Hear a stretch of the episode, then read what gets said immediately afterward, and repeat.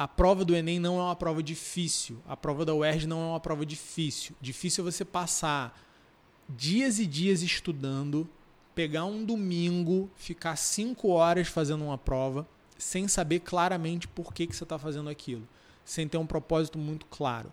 Então, depois parece mágica, parece místico, mas não é. Depois que você está apropriado da tua escolha, que você sabe por que, que você está fazendo isso, você rende melhor nos estudos e na hora da prova. Então, esse pode ser o passo que faltava para você conseguir um bom resultado.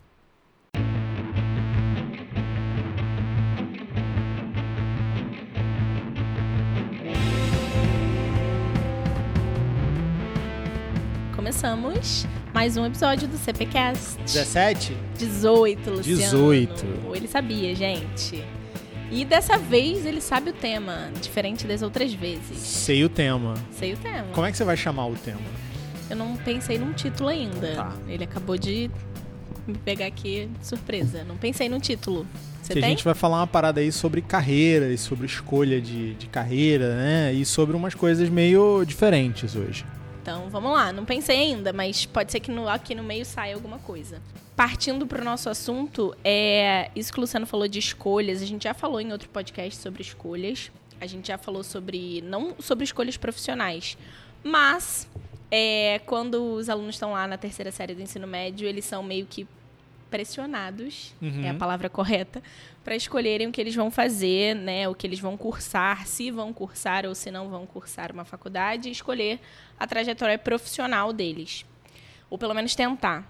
É, é cedo para essa escolha? Eu vou começar com essa pergunta. É cedo para uma escolha dessa? Cronologicamente, não. Pode ser cedo é, sob o ponto de vista da maturidade, do desenvolvimento da personalidade, da, da experiência de vida do aluno. Então vai depender, vai variar de aluno para aluno. Mas aos 17, 18 an- anos, a gente já, já teve tempo de amadurecer o suficiente para fazer uma escolha.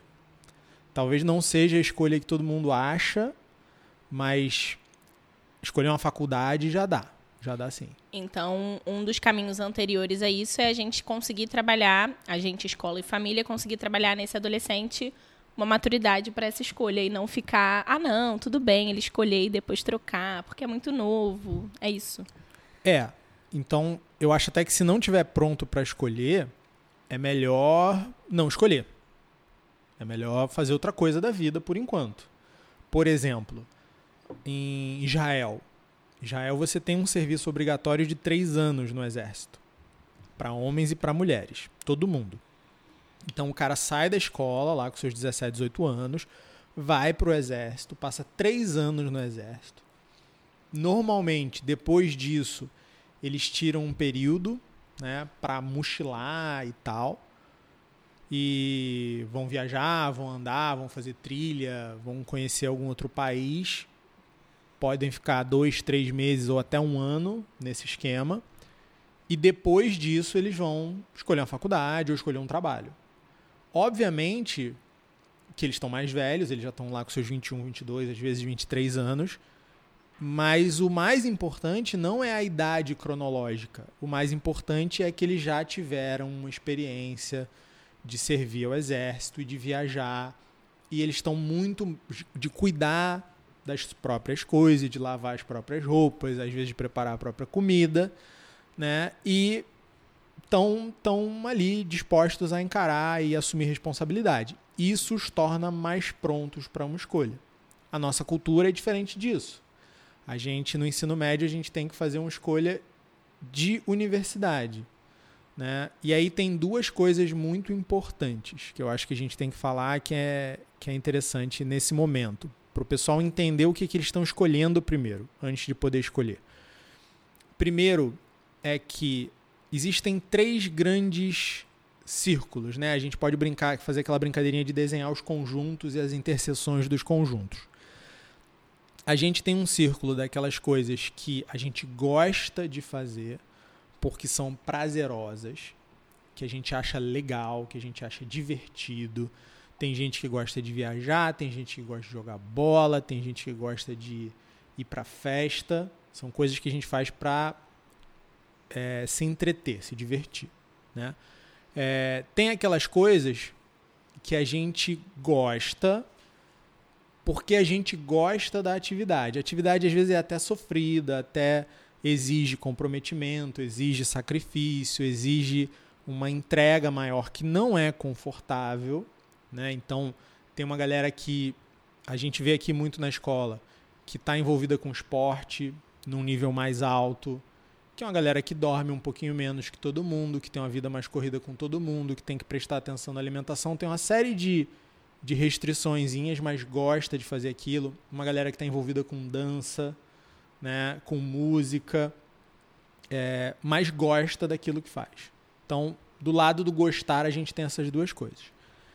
Tem o lado do que a gente faz bem, do que a gente tem predisposição para fazer, que é muito importante a gente observar também. E tem o lado do que pode ser o nosso sustento lá na frente. Então, são coisas que não necessariamente caminham juntas o tempo todo. Eu posso gostar muito de alguma coisa que eu não sou bom. Aconteceu comigo, né? Eu, eu nesse lado do gostar, eu adorava jogar tênis, mas eu não era bom. Então não dava para eu fazer dinheiro com isso. Então eu tive que abandonar. É uma escolha, faz parte. É... Então a gente tem que ver esse lado do sustento, a gente tem que ver esse lado da capacidade né, de ser bom naquilo e a gente também tem que ver o lado que a gente gosta. Nem sempre a gente vai conseguir escolher um curso ou uma carreira que concilie os três. São três aspectos da vida que muitas vezes a gente vai ter que apaziguar, vai ter que dar um jeito neles é, com atividades diferentes e não necessariamente com a nossa profissão. Isso é aquele clichê que as pessoas falam que escolha aquilo, trabalhar com aquilo que você ama. No caso, pode ser o gostar aí, você nunca mais vai ter que trabalhar na vida. É, tem o outro lado desse, né? Que é trabalhe com aquilo que você ama e nunca mais ame nada na sua vida. Porque o trabalho em si, principalmente quando ele é, é a porta para o nosso sustento, ele vai trazer momentos de desconforto, sem dúvida. Então, quando a gente gosta muito de alguma coisa e fala, ah, eu vou trabalhar com isso porque eu amo isso, você não vai fazer só a parte que você gosta. Você vai ter que fazer muita coisa que você não gosta também. E é possível que aquilo não, não seja tão divertido e tão legal quanto você achava antes de se envolver mais a fundo. Né? É, a gente já falou isso sobre estudar também, né? Ah, eu adoro estudar. Não, né? Estudar tem valor. Estudar ajuda você a crescer e se desenvolver. Você não precisa estudar porque você gosta de estudar. É um pouco de, de realismo que a gente tem para trazer nessa situação. E a outra coisa, eu achei que a Gabi ia falar aqui. E a outra coisa é o seguinte: a gente também tem uma escolha mais profunda, né? Que a gente chama de narrativa. Escolher uma narrativa. O que, que é isso? É escolher que história eu quero contar ao longo da minha vida. Isso não tem nada a ver com o teu curso universitário. Quer dizer, não é o teu curso universitário que vai determinar a tua narrativa. Então, por quê? Porque a narrativa é uma coisa que a gente normalmente descobre bem depois. A gente vai descobrir a nossa narrativa ali com 25, com 30, às vezes até com 35, às vezes até depois disso, dependendo do tipo de vida que a pessoa levou. Então, a gente vê muitos alunos caindo no seguinte erro, né? É, eu, quando escolher o meu curso universitário, eu vou estar automaticamente escolhendo aquilo que eu vou fazer para o resto da minha vida.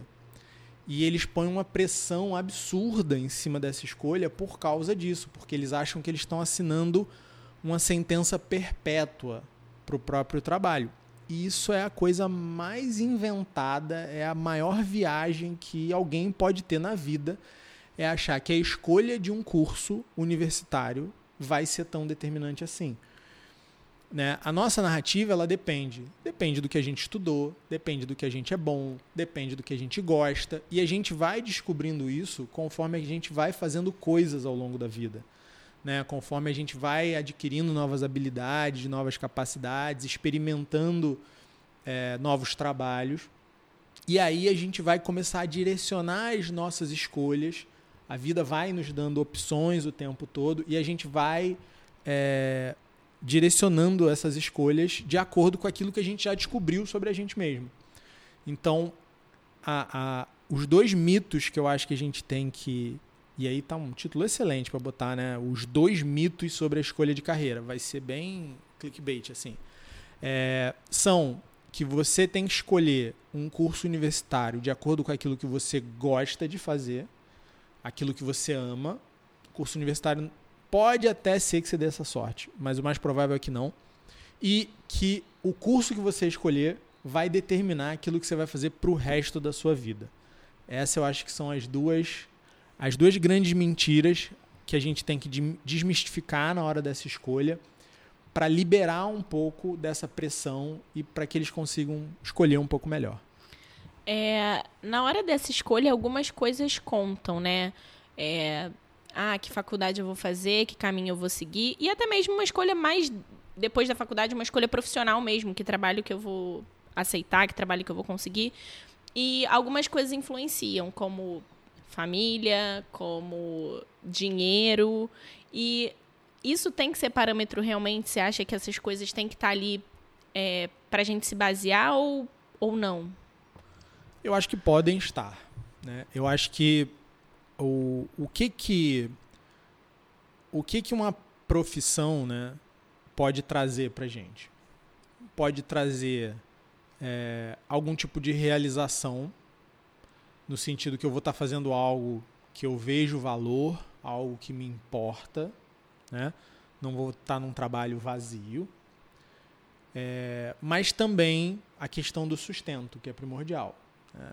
É, eu acho que ninguém quer viver necessariamente, depois de um certo ponto da vida, ninguém quer viver de vender sua arte na praia.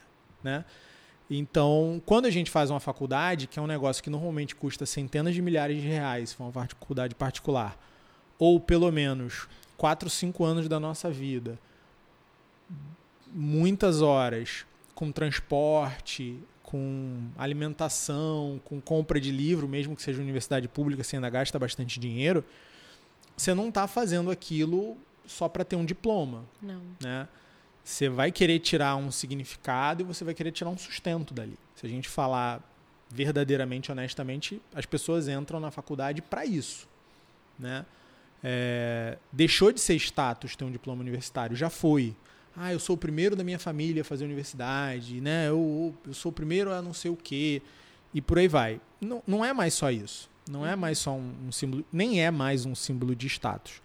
Então você tem que considerar um monte de coisa. Então a primeira coisa que eu diria é o seguinte: o que, que você faz bem hoje? Né? É, isso já é uma dica de algo que você deva analisar com carinho.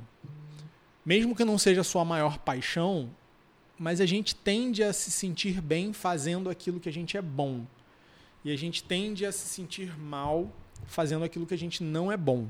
Então, eu já, já atendi alguns casos aqui na escola que a menina queria fazer faculdade de música e a família era contra. Né? Aí vieram me perguntar o que, que eu achava disso. Família veio meio que um conversa com ela para tirar essa ideia da cabeça dela. E o, o caminho do papo, ele meio que assustou um pouquinho. Por quê?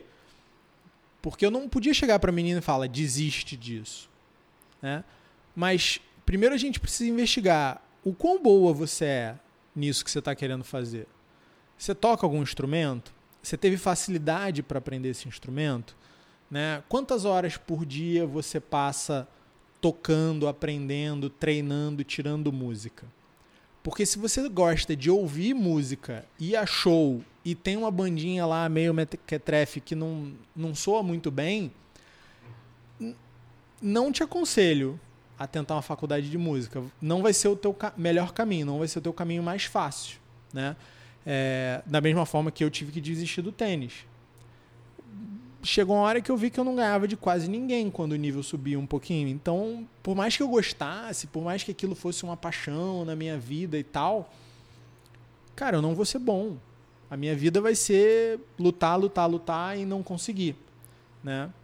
E a gente meio que de certa forma, é ensinado que se a gente sonhar com toda a nossa força, não é verdade. Não, não é verdade. Então tem que ter esse, esse toquezinho de, de realidade. O que, que você faz bem? Né? Isso que você faz bem pode é, te trazer algum significado? Você pode ajudar outras pessoas fazendo isso? Você pode sustentar uma família fazendo isso? Se sim, corre atrás. Se não, de repente é uma fuga. Né? É isso que você falou aí da gente entender né, o que a gente faz bem, o que a gente não faz e que a gente não é especial para fazer o que a gente quiser, o que a gente acha que a gente pode fazer, vai muito de encontro com, com a família meio que maquiar, né? Algumas famílias elas maqueiam, ah, porque meu filho faz aula disso, ele é bom, mas na verdade não é. É só um encantamento com com o que a criança está fazendo de novo, com o que a criança está aprendendo e está adquirindo, na verdade, mais uma habilidade. Não significa que ele seja bom naquilo ali. É. é o, o ser bom em algumas carreiras não te garante nada, né? É, por exemplo, se você for o quinto melhor médico da sua cidade, cara, eu arrisco a dizer que você vai ficar milionário cedo, né? É, agora, se você for o quinto melhor tenista, triatleta da sua cidade, cara, desculpa, você não tem vez. Você não vai nem classificar para o brasileiro, quanto mais para o Mundial ou para uma Olimpíada. Né? Aquilo você pode e deve continuar praticando triatlon. Né? Aquilo pode ser uma vocação na sua vida, pode ser algo que, que te faz muito bem, pode ser algo que te realiza de alguma forma, é, pode te ajudar a desenvolver uma série de qualidades muito legais, como disciplina, como constância, mas não vai ser a tua profissão. Então depende muito, né? Se eu sou um bom advogado, se eu estou entre os 30 melhores advogados da minha cidade, no Rio de Janeiro, cara, o trigésimo melhor advogado do Rio de Janeiro ganha muito bem.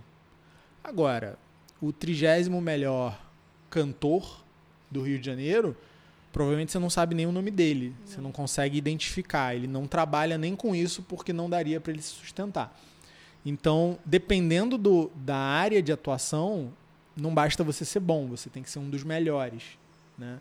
E isso acontece muito é, entre no, nos mercados de arte, isso acontece muito no esporte, onde você tem que ser o topo da pirâmide é, me fez lembrar, teve uma época da minha vida que não era menor que eu fazia vôlei, né? E as meninas faziam um teste, as meninas melhorzinhas, eu não estou incluída nessa parte, faziam um teste para ir jogar no Flamengo, Fluminense, né, nos clubes. E aí tinha uma das meninas que ela foi, passou e abdicou assim grande parte da vida para isso. E aí chegou num momento, ela estava dois anos já no clube, e aí chegou num momento que ela falou, cara, não, não dá para mim. Ela teve essa a gente era criança, a gente tinha, sei lá, 15 anos. Ela teve esse conselho, ela falou, cara, não, não dá para mim, eu não vou chegar onde eu quero, então eu vou seguir, mas eu não vou seguir abdicando outras partes da minha vida disso. E você já sabe que aquilo não pode ser a sua prioridade, né? Você é. não pode colocar as fichas todas ali. Exatamente. Você falou uma coisa aí agora também que eu vou pedir para você falar um pouquinho pra gente que é sobre vocação. Eu acho que as pessoas confundem um pouco o que é isso e para que que ela serve, na verdade. Eu acho que as pessoas entendem vocação como eu nem sei. Inspiração, eu não sei. Então, vocação tá nessa brincadeirinha de conjuntos que a gente fez é, como aquilo que você gosta, mas não apenas para entretenimento, não apenas por diversão. É, e eu, eu uso gosta aqui com muito cuidado. Vamos explicar melhor. É, eu acho que todo mundo já viu alguém ou já passou pela situação de, ao estar fazendo uma atividade, ser perguntado: ah, você faz isso por dinheiro ou por prazer? Né? É, a gente, a nossa cabeça, principalmente aqui no Brasil, ela tende a trabalhar num desses dois lados. Isso tem a ver até com a nossa formação como povo. Né? Quem formou o Brasil? Essencialmente, foram portugueses que não vinham para cá para se estabelecer. Né? Eles vinham para cá para enriquecer e tentar voltar para a Europa. É, diferente da colonização americana, por exemplo, né? quando os protestantes fugiram da Inglaterra para os Estados Unidos, eles fugiram para morar nos Estados Unidos por resto da vida. Né? Eles queriam fixar raízes ali. É diferente da, da nossa formação. Os portugueses que vinham para cá inicialmente eles queriam enriquecer. É, e a gente teve índios aqui, que também fizeram parte importante da formação do nosso povo, que estavam vendo aquela galera chegar, mas não, não, não, queriam participar daquela dinâmica, não estavam bem inseridos ali, né? Eles meio que foram forçados a, a interagir. E a gente tinha os negros que vinham completamente forçados, né? Contra a vontade e que também né, não, não, não tinham aspirações. Ah, eu tô indo para o Brasil para quê? Não quero ir para o Brasil, né? Uhum. É, era, era forçado. Então, a questão de perspectiva para esses três grupos era muito distinta, né? E não era uma, uma perspectiva, digamos assim, completa do que poderia ser a vida de uma pessoa. Né? Para todo mundo aquilo ali ou era meio transitório ou era meio forçado. Ninguém queria, ninguém estava preocupado em, em como aquilo ficaria no longo prazo. Então, de um lado, a gente tem gente que está olhando para o trabalho, né? quer ganhar dinheiro e quer sair dali o mais rápido possível.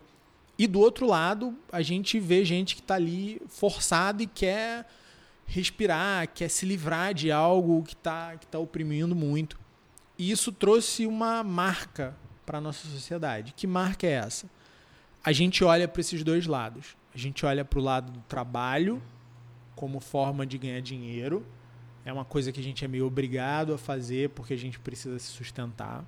E a gente olha para as nossas fugas, para os nossos respiros, para as nossas férias, para os nossos prazeres. E hoje isso é muito reforçado por uma cultura que também veio dos Estados Unidos, que é a história do work hard, play hard. Então você trabalha muito, muito, muito, você quer ganhar muito dinheiro e aí você gasta todo o seu dinheiro nas férias, você gasta todo o dinheiro na noitada, você gasta todo o dinheiro no carro, você gasta todo o dinheiro em alguma coisa. Mas você vai ter prazer através daquele sacrifício que você fez para ganhar aquele dinheiro. E você meio que fica correndo atrás do rabo. Tem um, tem um terceiro aspecto aí que é justamente a vocação.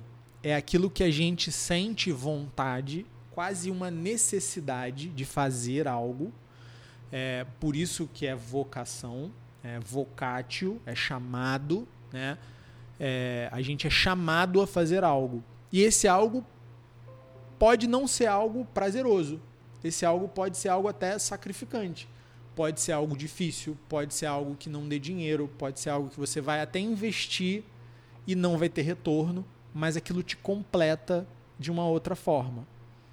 Então, por exemplo, tem muitas histórias de escritores né, ao longo dos tempos que eles tinham um emprego, normalmente um emprego é, público, onde eles tinham um horário de trabalho definido, tinha uma carga de trabalho definida, mas é, permitia que eles tivessem horas no dia para se dedicar à atividade de escritor.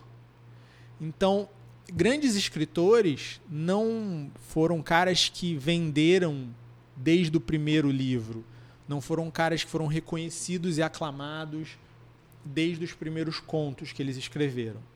Eles passaram anos e anos meio que nessa vida dupla de trabalho para se sustentar e de trabalho vocacionado, para um dia lá na frente conseguirem aquele resultado, né?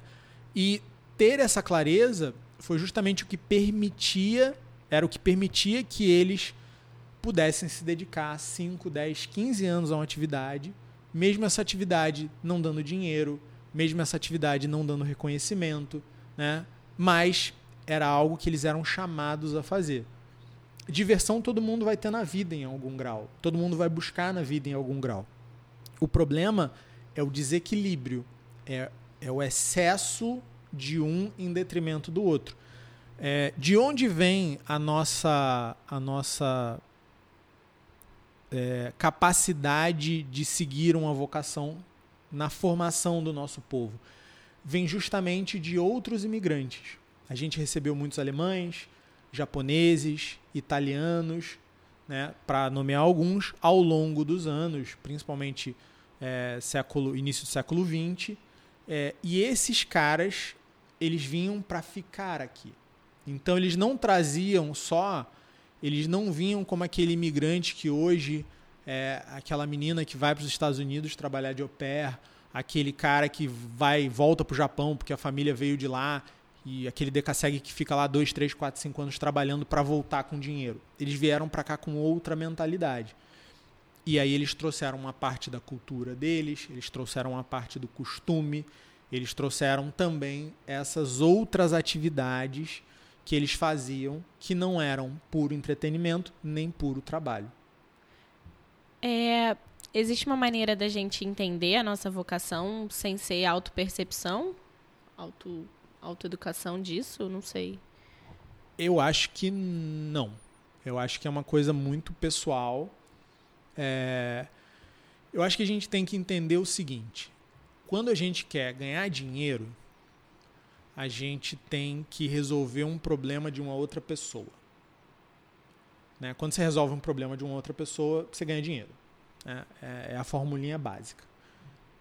Então, a vocação é quando você não necessariamente está resolvendo um problema de outra pessoa, mas você está ajudando uma comunidade de alguma forma. Né? É parecido, mas é diferente. Essa comunidade ela pode ser a sua família, pode ser dentro da sua casa, né? É, pode ser na sua rua. Porque para ganhar dinheiro, ou você resolve um problema muito grande, né? muito caro de algumas pessoas, ou você resolve um problema muito pequeno, mas de muita gente. E aí você consegue ganhar dinheiro para sustentar às vezes na vocação você vai resolver um problema pequeno de pouca gente, né? mas aquilo é algo que te faz bem, é algo que te completa, é algo que te ajuda a encontrar significado para a tua vida. É, eu sei que isso para quem está chegando no vestibular está meio lá longe ainda, mas o, o que fica para essa galera é simplesmente a noção de que não é um curso universitário que vai preencher todas essas lacunas. Isso é impossível. Uhum. Né? Então, esse curso ele tem que atender alguns pré-requisitos, que é o que a gente falou no início. Primeiro, é bom que você tenha alguma facilidade com aquilo que você vai fazer e alguma é, afinidade com aquilo que você vai fazer. É, e que você escolha muito bem o seu curso. Né? Eu acho que a gente pode falar um pouquinho disso também, porque eu vejo as pessoas um pouco pressionadas, por um lado, para escolher, tem que escolher alguma coisa, é, e pouco informadas sobre o que aquilo vai representar na vida delas. Então, você tem faculdades, por exemplo, que são mais imprescindíveis que outras. Então, se você quer trabalhar, por exemplo, é, com nutrição ou com educação física, como são áreas onde existe um conselho, onde a profissão é reconhecida e você precisa ter o registro nesse conselho para fazer uma série de atividades, não necessariamente todas, mas uma boa parte das atividades você precisa do registro, faz sentido você, se tiver em áreas afins, buscar esses cursos, né? A mesma coisa serve para medicina, a mesma coisa serve para enfermagem, a mesma coisa serve para direito e por aí vai. Agora, se a tua questão é você teve uma menção honrosa lá na Canguru ou ganhou uma medalha na OBMAP e você está vendo que você tem facilidade com matemática, é, você tem cursos onde você vai ter um conselho e você vai ter profissões regulamentadas, como por exemplo ciências contábeis. E pode ser que isso seja para você.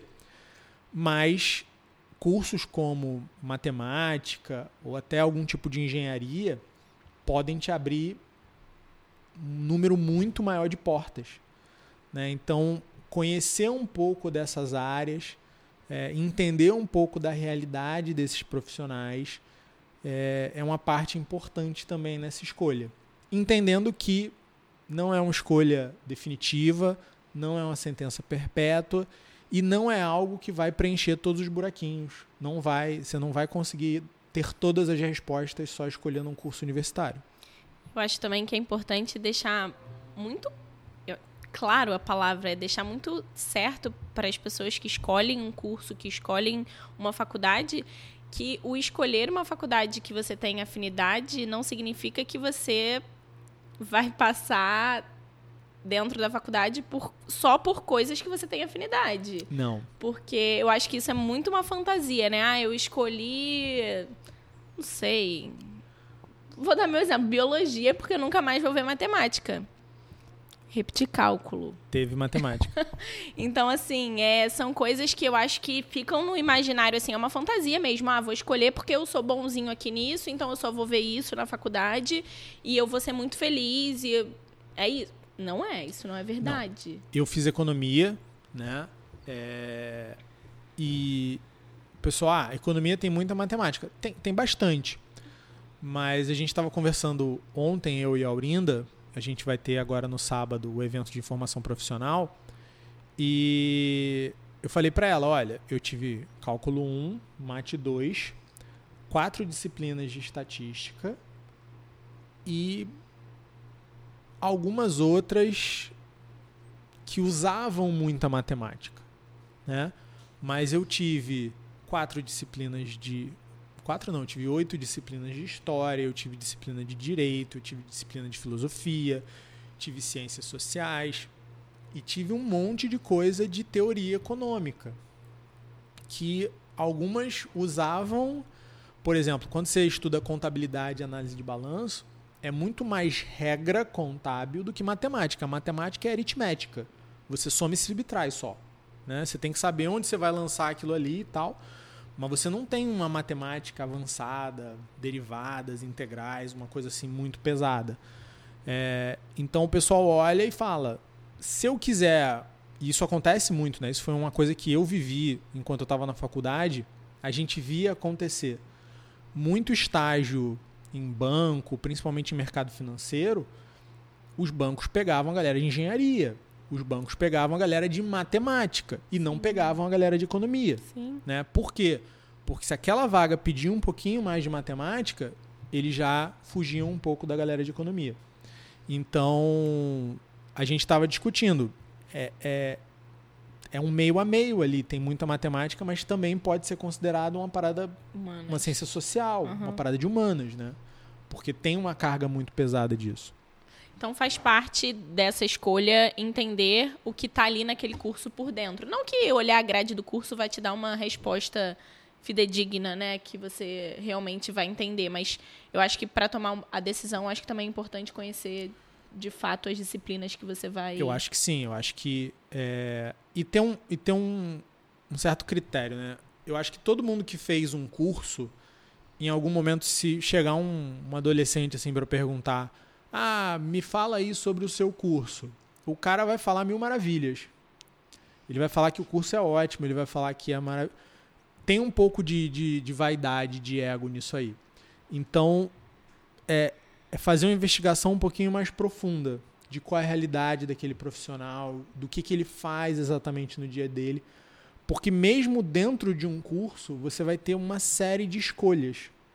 Né? Você não vai é, ao entrar na faculdade, ter a mínima noção da tua área de trabalho quando você terminar. Você vai mudar algumas vezes dentro da faculdade, né? É bem provável, né?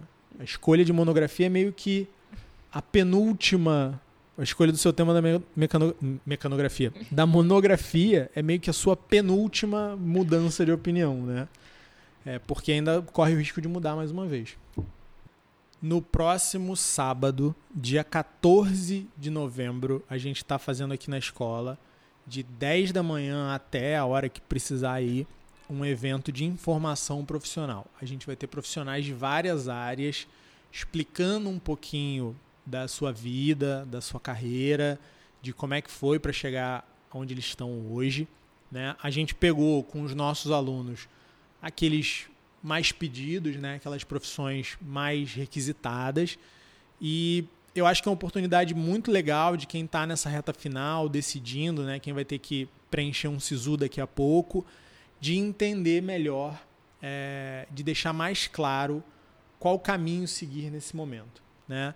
Então, a gente está lançando o podcast hoje. Hoje é quarta-feira, dia 11. Estamos gravando e o podcast vai ser publicado hoje. Você ainda pode se inscrever até o dia 12, até amanhã, para participar. Tem poucas vagas, né? Porque a gente está fazendo inscrição, tem toda essa questão do, da restrição do número de pessoas que podem comparecer. Então, vamos divulgar o podcast pra caramba amanhã, para todo mundo conseguir ouvir. É, então, corre, faz a tua inscrição, porque se você conhece alguém, né? Se você não está fazendo o Enem, mas agora ou não está fazendo vestibular, mas conhece quem esteja fazendo, isso é, é um dos eventos que mais ajuda os alunos a tomarem a decisão e se apropriarem dessa escolha. E eu acho que o mais importante para o aluno, que é uma coisa que eu sempre falo, não saber por que está fazendo vestibular ou qual curso vai é, seguir é um dos maiores empecilhos para um bom desempenho na prova. Eu falo isso o tempo todo para a galera. Muito obrigada. De nada. Até o próximo. Até. Bom, esse foi o episódio de hoje e se você chegou até aqui, obviamente esse conteúdo fez sentido para você. Por isso, eu quero te fazer um convite para conhecer a escola onde esse podcast nasceu, o Camões Pinóquio. Aqui na escola, a gente não olha educação apenas como uma história que a gente conta e o aluno precisa decorar. A gente quer que eles tenham experiências que signifiquem alguma coisa para eles, que movam eles de alguma forma, que eles aprendam a se relacionar com os colegas, que eles se desenvolvam emocionalmente. Tudo isso conseguindo chamar cada um deles pelo nome. Então, passa lá no site em www.camõespinocchio.com.br e aproveite para cadastrar o seu e-mail e ser avisado sobre os próximos episódios do CPcast.